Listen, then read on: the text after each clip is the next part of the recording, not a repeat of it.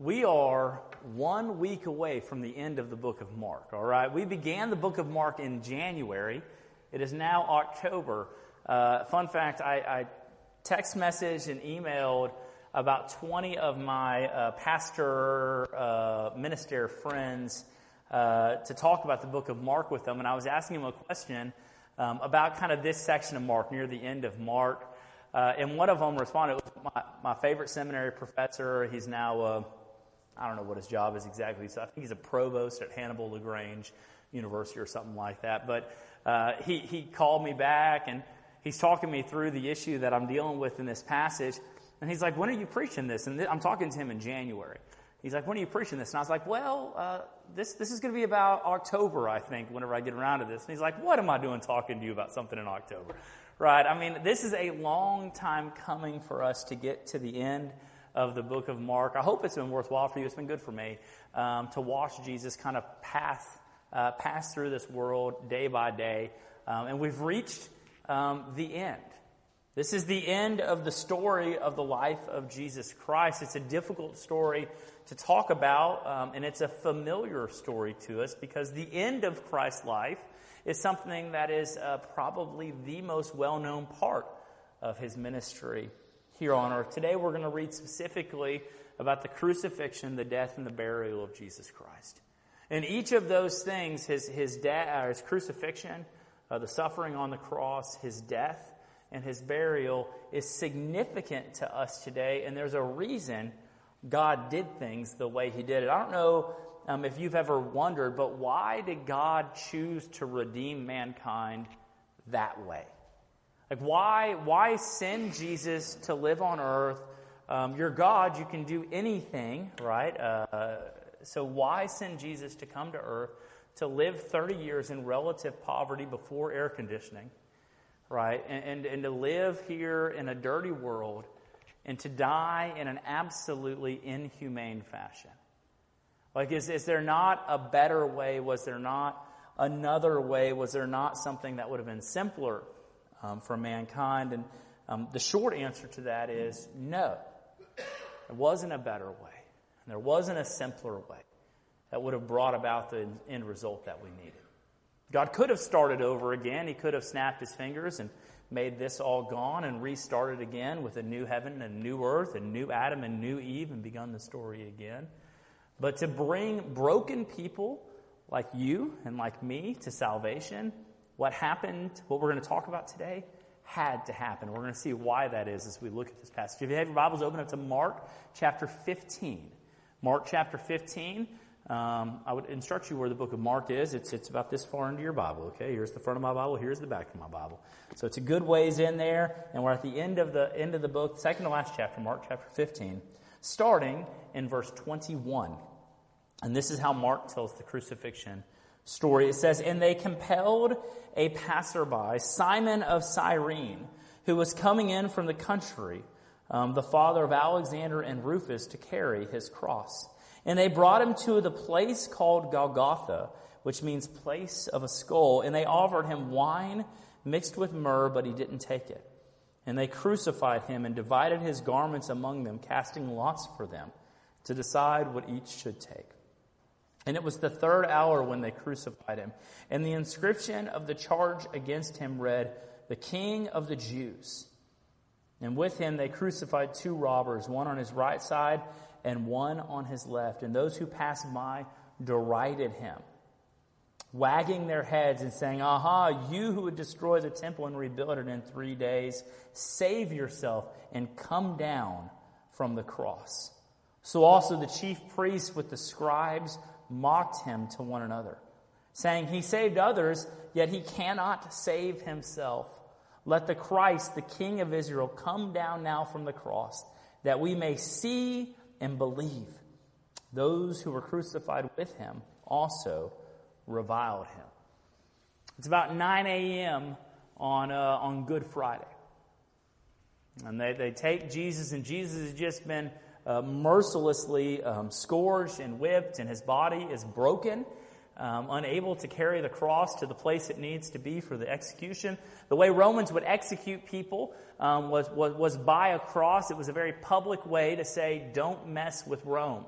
And so outside of the town, where everyone would be coming by to get into Jerusalem, um, there was a high point, a, a hill, and they would erect the crosses there so that as you're coming into the town, you would look over and you would know that could be me if I go crosswise with the Roman government. And there were crosses erected all across uh, the Roman Empire um, for various criminals and people who bypass or violated um, what Rome wanted um, to have happen. And the way it would work is you would carry your cross there, which is kind of adding insult to injury, right? It would be like making our prisoners carry their own lethal injection doses to the execution chambers. And you would carry your cross um, up to up to the place, this high hill, um, so that everyone could see you. And then there would be a crowd that would gather, and that would be their day. Um, and it's tough to imagine, but I mean, it's it's really not right. You pull back our our lens, you know, hundred years here in America. Uh, and we had public lynchings and things like that, and the crowd would get together and gather around while we'd have a hanging or whatever was going on, and it was a it was a public event. It was it was a something you would do. Um, it's the opposite now, right? We we tend to do these things in private, at midnight, at Huntsville, in a closed room, far away from anything else, right? We try try to do it as as discreetly as possible. But back then, um, public execution was the way to go because it put your stamp as a government that we can do this to him and we can do it to you if you cross it. So Jesus can't carry his cross, so they find a guy who just happened to be around named Simon, uh, and Simon is from Cyrene, and they say, You carry the cross up there for Jesus. So he carries the cross. Jesus is bound, walking beside this man.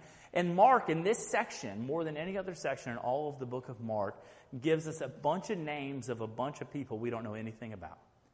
Right? Mark is not a guy who used a lot of words. He's actually the shortest gospel. It would be tough to convince you of that after 34 weeks of going through it, but it is the shortest gospel account, the shortest story of the life of Jesus Christ. Uh, and, and, and he tells the story with the fewest amount of words as possible. He's a just the facts sort of guy. I go from this story to this story to this story. But at the end, when he talks about Jesus' death, his crucifixion, his burial, he gives all sorts of extra details. And the purpose for this is because, like, when Mark wrote this book was like, you know, 70 AD, they're about 65 AD, and all of these people were still alive. Now, Simon might have been dead, so he talks about his kids, Alexander and Rufus, right? And the idea is if you have questions about whether or not Jesus really died on a cross, go talk to these two guys here. They watched their dad carry the cross up the hill for Jesus. And so Jesus gets up the hill and, and, he's nailed to the cross, and most of us have a picture of what that would look like. Um, but there's a whole um, process that goes in there, and it is a terrible way to die. I don't know if there's a good way to die. I've thought about that in my head before. Like, if I could choose how to die, what would I choose, right? And, and I don't, I don't know if there's a great choice. You know, I've heard the joke, right? You know, when I die, I want to die like my grandfather who passed away in his sleep, not like the rest of the family who died screaming in the car, right? Right? I don't, I, I, like the idea is like, I, I would like to die uh, somewhat peacefully, but I, I don't really know what that looks like. You know, I don't know exactly how to do that, but I do know this I'm not taking crucifixion as my way out. Right? That's not it. Because the way you die in crucifixion is your, is your lungs fill up with fluid because you're unable to get a breath. Um, and, and, and, that's, that's ultimately what kills you is you um, asphyxiate, right? You're no longer able to get a breath. Um, and so you're choked out even though there's all the air in the world around you because of the way your body is hanging. You can't get a breath um, to satisfy the needs of your body. Terribly painful, takes hours to happen, and then you have things piercing your body on top of that. It's a bad way to go. And Jesus goes up onto the cross and he's put up there and they're gambling for his clothes. If you read Psalm 22, that's your homework for uh, this week, by the way. Go home and read Psalm 22. It tells the story of the crucifixion of Jesus Christ. Um, when King David was still around. It's an interesting way that God pulls all of those things back together. Crucifixion didn't even exist when King David was writing Psalm 22, but if you read Psalm 22, you'll see the crucifixion. Uh, you'll see uh, elements in it. You'll see them gambling for his clothes. You'll see them uh, mocking him and deriding him. You'll see uh, all the details of the crucifixion played out right there in front of it. And Jesus goes to the cross for our sake. Right? He, and when he goes to the cross, the question is, why does he go there? And the answer is, is, is fairly simple, though fairly complex. Jesus goes to the cross to bear the wrath of God. God is a God of justice, and when justice, when the justice of God has been crossed, when we violated God's commands, when we lie, cheat, steal, cuss, covet, all the things that we're not supposed to do, God's wrath is kindled against us. If you want to read about the wrath of God, open the Old Testament to any page, stick your finger down, and you can probably see some of the wrath of God poured out. The wrath of God was poured out across the world during the time of Noah when everybody on the world and every animal on the world was destroyed because of the wickedness of mankind, save Noah and those who were saved within the ark. Uh, go forward a little bit, and you have the story of Sodom and Gomorrah, two, two cities utterly and completely destroyed because of the wrath of God. Watch the conquest uh, of Israel as they take back the promised land, and you'll see God's wrath poured out across nation after nation. God's wrath was poured out across Israel because they, they rebelled against him. I've been reading in my Bible reading in the book of Jeremiah, and I'll tell you what, Jeremiah talks in great detail about how God's wrath is going to be poured out on the, the nation of, of, of Judah and Jerusalem because how they've rebelled against God. God is a wrathful God. We don't talk about that a lot on this side. Right? We don't talk a lot about the wrath of God because we don't like it. Because there's not a person in here today who doesn't deserve it. God's wrath should be poured out on us, and it's only by the grace of God that right now we're not suffering under the thumb of God's wrath. His wrath was not satisfied until the coming of Jesus Christ. And when Jesus died on the cross, he took all of God's wrath. He took total, uh, he, took, he took the total measure of the sin of mankind, and he bore the wrath of God. And that is why, on this side of the cross, the wrath of God is satisfied. Right? And a lot of us, we think God is mad at us when we sin. And the truth is, if you know Jesus Christ, God's not mad at you. It's not that He couldn't be mad at you. It's not that you haven't done things that should bring God uh, to righteous wrath. It's that His wrath was satisfied on the cross. Jesus Christ took God's wrath. He took the punishment for sin. And that was a spiritual punishment. There's physical agony that happens on the cross, there's physical torment that happens on the cross. But the real damaging thing to the personhood of Jesus Christ was God's wrath being poured out in a spiritual measure on his heart. Guys, the reason that we stand forgiven is because Jesus stood in our place on the cross of, uh, of Calvary. And that is something we celebrate today. That it's not by our good deeds or our righteousness or because we're better than our neighbors that we can call God Father and friend. It's because Jesus Christ already satisfied God's righteous requirements.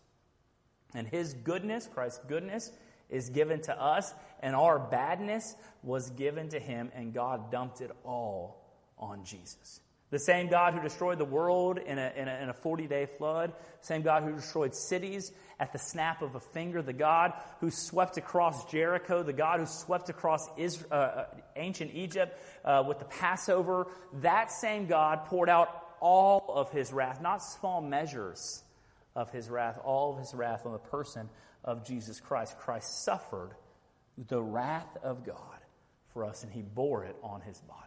And because of that, we stand forgiven. He's not mad at us anymore. Guys, I want you to know God's not mad at you. It doesn't matter where you've been, it doesn't matter what you've done. You may feel guilty about what you've done, where you've been, and what you've seen, and what you've been a part of. But He's not mad at you? His wrath was satisfied on the cross of Jesus Christ. But the story continues on. It says, and then when dark, uh, when the sixth hour, we're now at like noon, uh, had come, there was darkness over the whole land until the ninth hour. So from noon to 3 p.m., the world turned dark around the, the, the cross of Calvary. That's not normal, by the way, right? I mean, noon to 3 p.m. is typically what we would consider to be daytime, right? But not on this day, not when God's wrath is being poured out. There are supernatural, celestial signs going on here, and everyone around is witnessing it. The crowd who gathered to watch the, the crucifixion, the, the Romans who are there um, to make sure that no one messes with the bodies, everyone witnesses something is different today.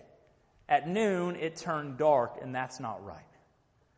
It's not the way it's supposed to be. So for three hours there was darkness, and at the ninth hour, Jesus cried with a loud voice, Eloi, Eloi, lama sabachthani, which means, My God, my God, why have you forsaken me? Literally the first words of Psalm 22. And some of the bystanders hearing it said, Behold, he is calling Elijah. And someone ran and filled a sponge with sour wine and put it on a reed and gave it to him to drink, saying, Let's see whether Elijah will come and take him down.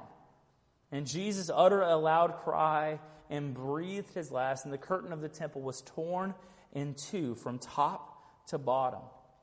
And when the centurion who stood facing him saw that, it, saw that in this way Jesus had breathed his last, he said, Truly, this man was the Son of God. And there were also women looking on from a distance, among whom were Mary Magdalene, Mary the mother uh, of James the younger, of Joseph, and of Salome. And when he was in Galilee, they followed him and ministered to him. And there were also uh, many other women who came up with him to Jerusalem. So we have this list of names again, again, to say, look, this is a real event. Ask these people. It happened. But what happens is Jesus bore the wrath of God on the cross, and then Jesus died. He died in a fairly unique way, right? He has this, uh, this, this time where he quotes the beginning of Psalm 22, basically saying, you know what that's talking about in Psalm 22? He's identifying it. He's saying, that's my story. Like I've always thought it was David's story about he was under persecution, but it's my story. And now here on this side of the cross, we see it. We know it. We understand it.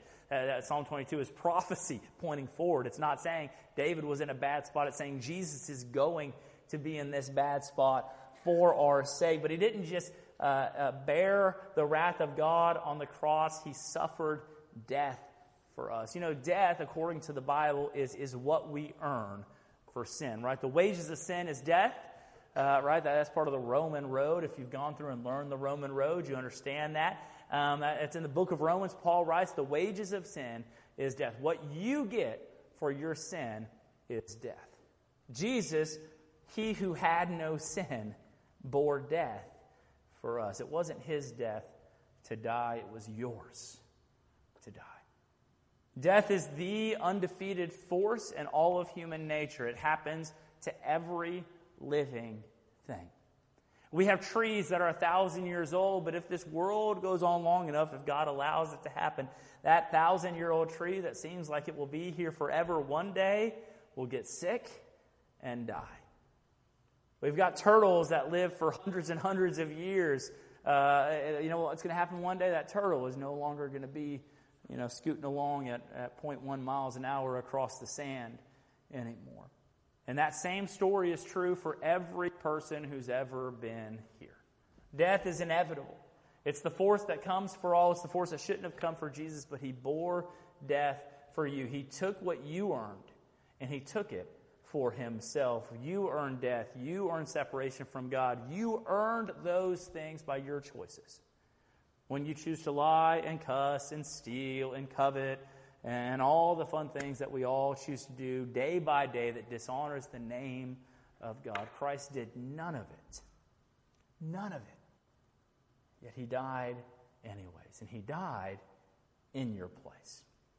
As what's happening on the cross is Jesus takes on the wrath of God and then he very truly dies a death that he did not deserve because you don't need to die like that. Right? We talk about eternal life and the idea that God gives eternal life, and the only way that we have eternal life is through recognizing that we deserve eternal death. But Christ took that for you. When the wrath of God was satisfied and poured out in full measure on Jesus, and Jesus died the death that he did not deserve, he died in your place. And when he died, he died to cover sin.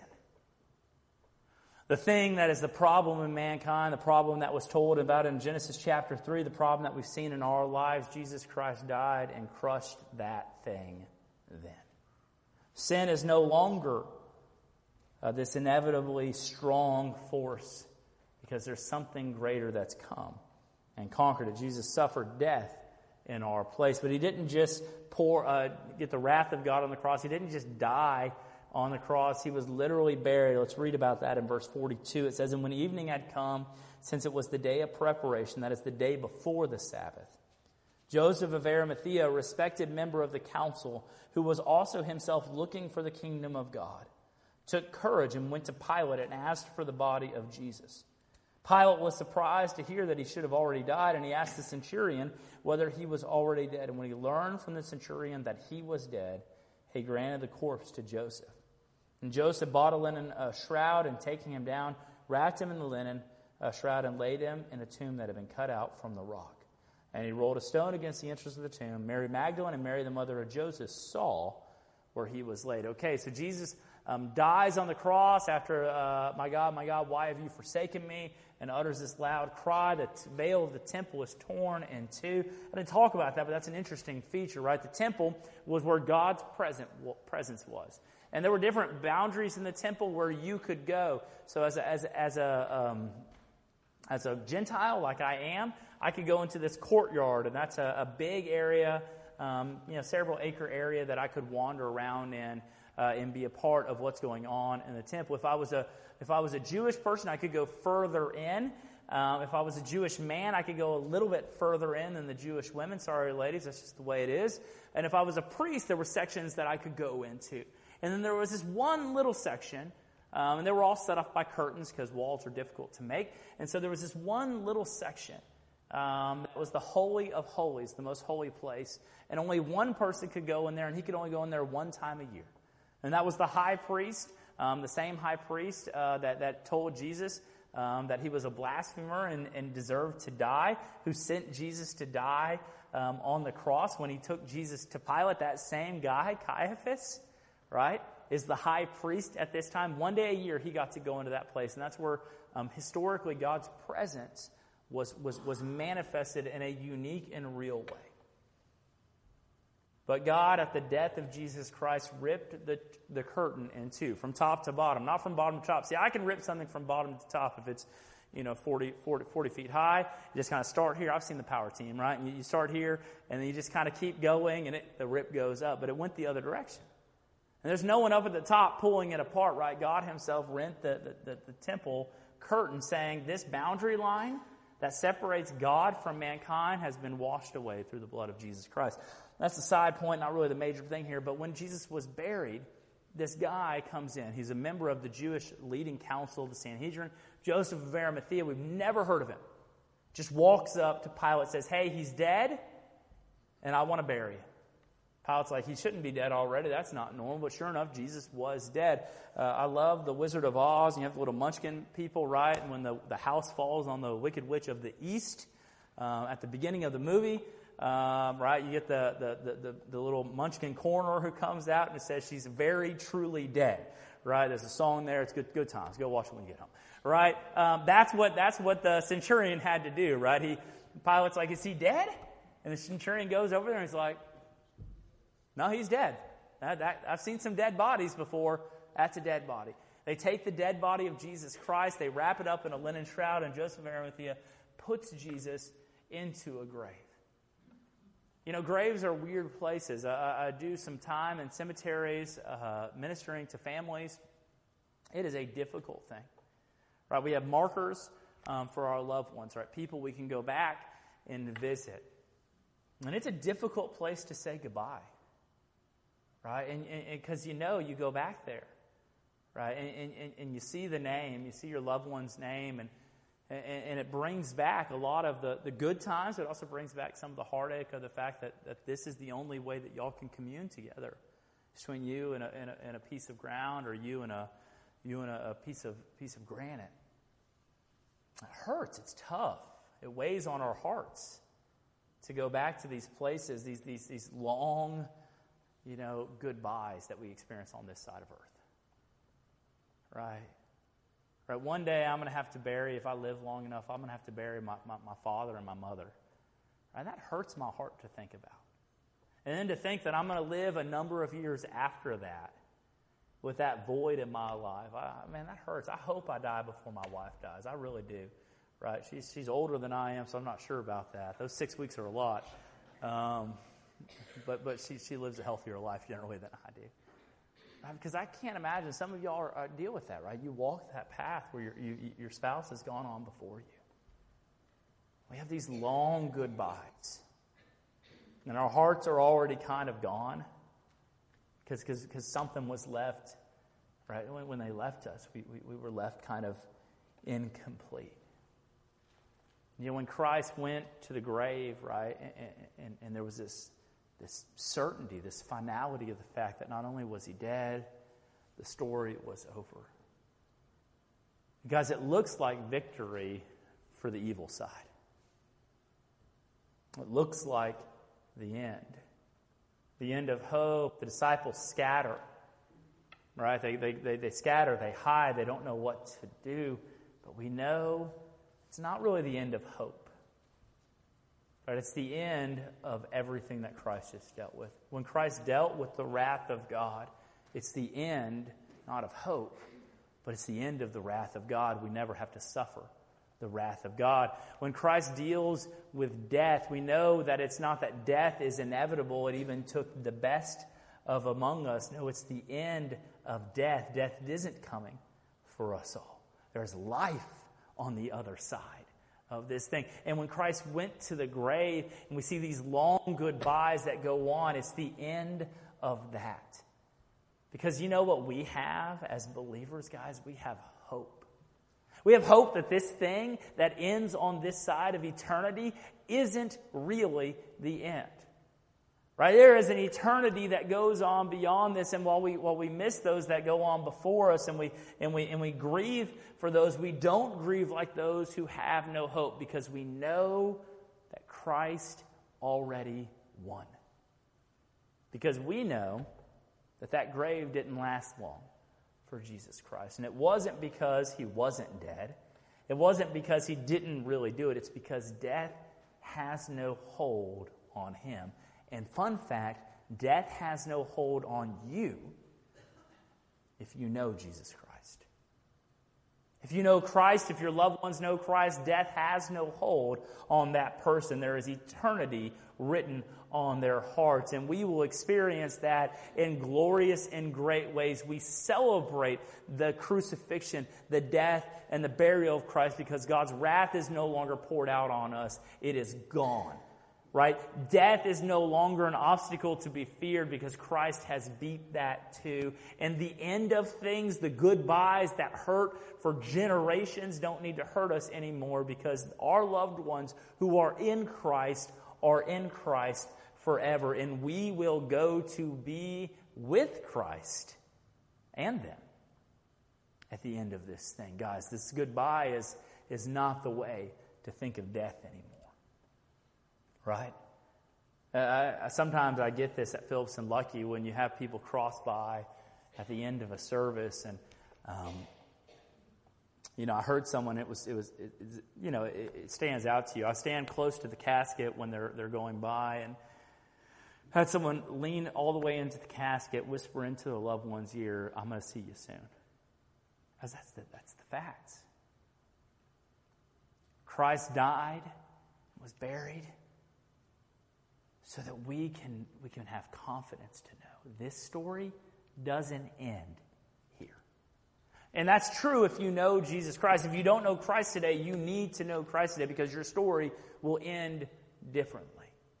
Christ did die for the sins of mankind. He did bear the wrath of all sins that have ever been committed, but you have to express faith in Jesus Christ. And today you may need to do that for the first time. Maybe with certainty you need to say, I am going to, to, to trust Jesus Christ the one who, who died, the one who was crucified, the one who was buried, and the one who Matt is telling me next week is going to be raised again. I'm going to trust that guy because I don't want to go through this life on my own. You can do that today. I can help you with it during the invitation in a minute, or you can do it in your heart. You can cry out to Jesus Christ, Lord, save me. I trust that what you did, you did for me.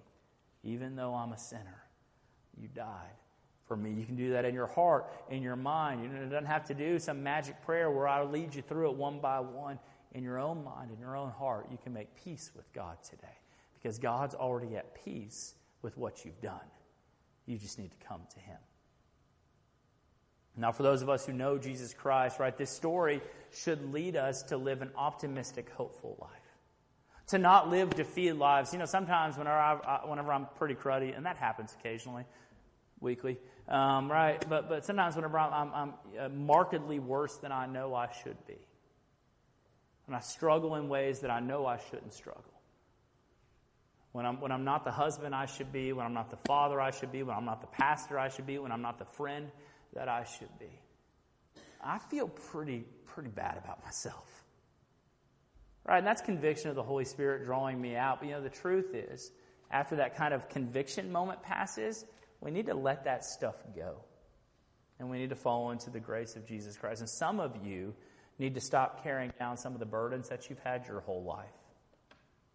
Stupid things you did when you were 15 years old that you're still carrying today at 85. Things you did six years ago, relationships that you busted up because you were careless, you were hurtful, you were wrong. You need, to, you need to cry out for forgiveness and then you need to let that stuff go. Guys, uh, that stuff that we hold on to, that's not, that's not godly to hold on to our guilt when Jesus Christ has already bore the guilt for us.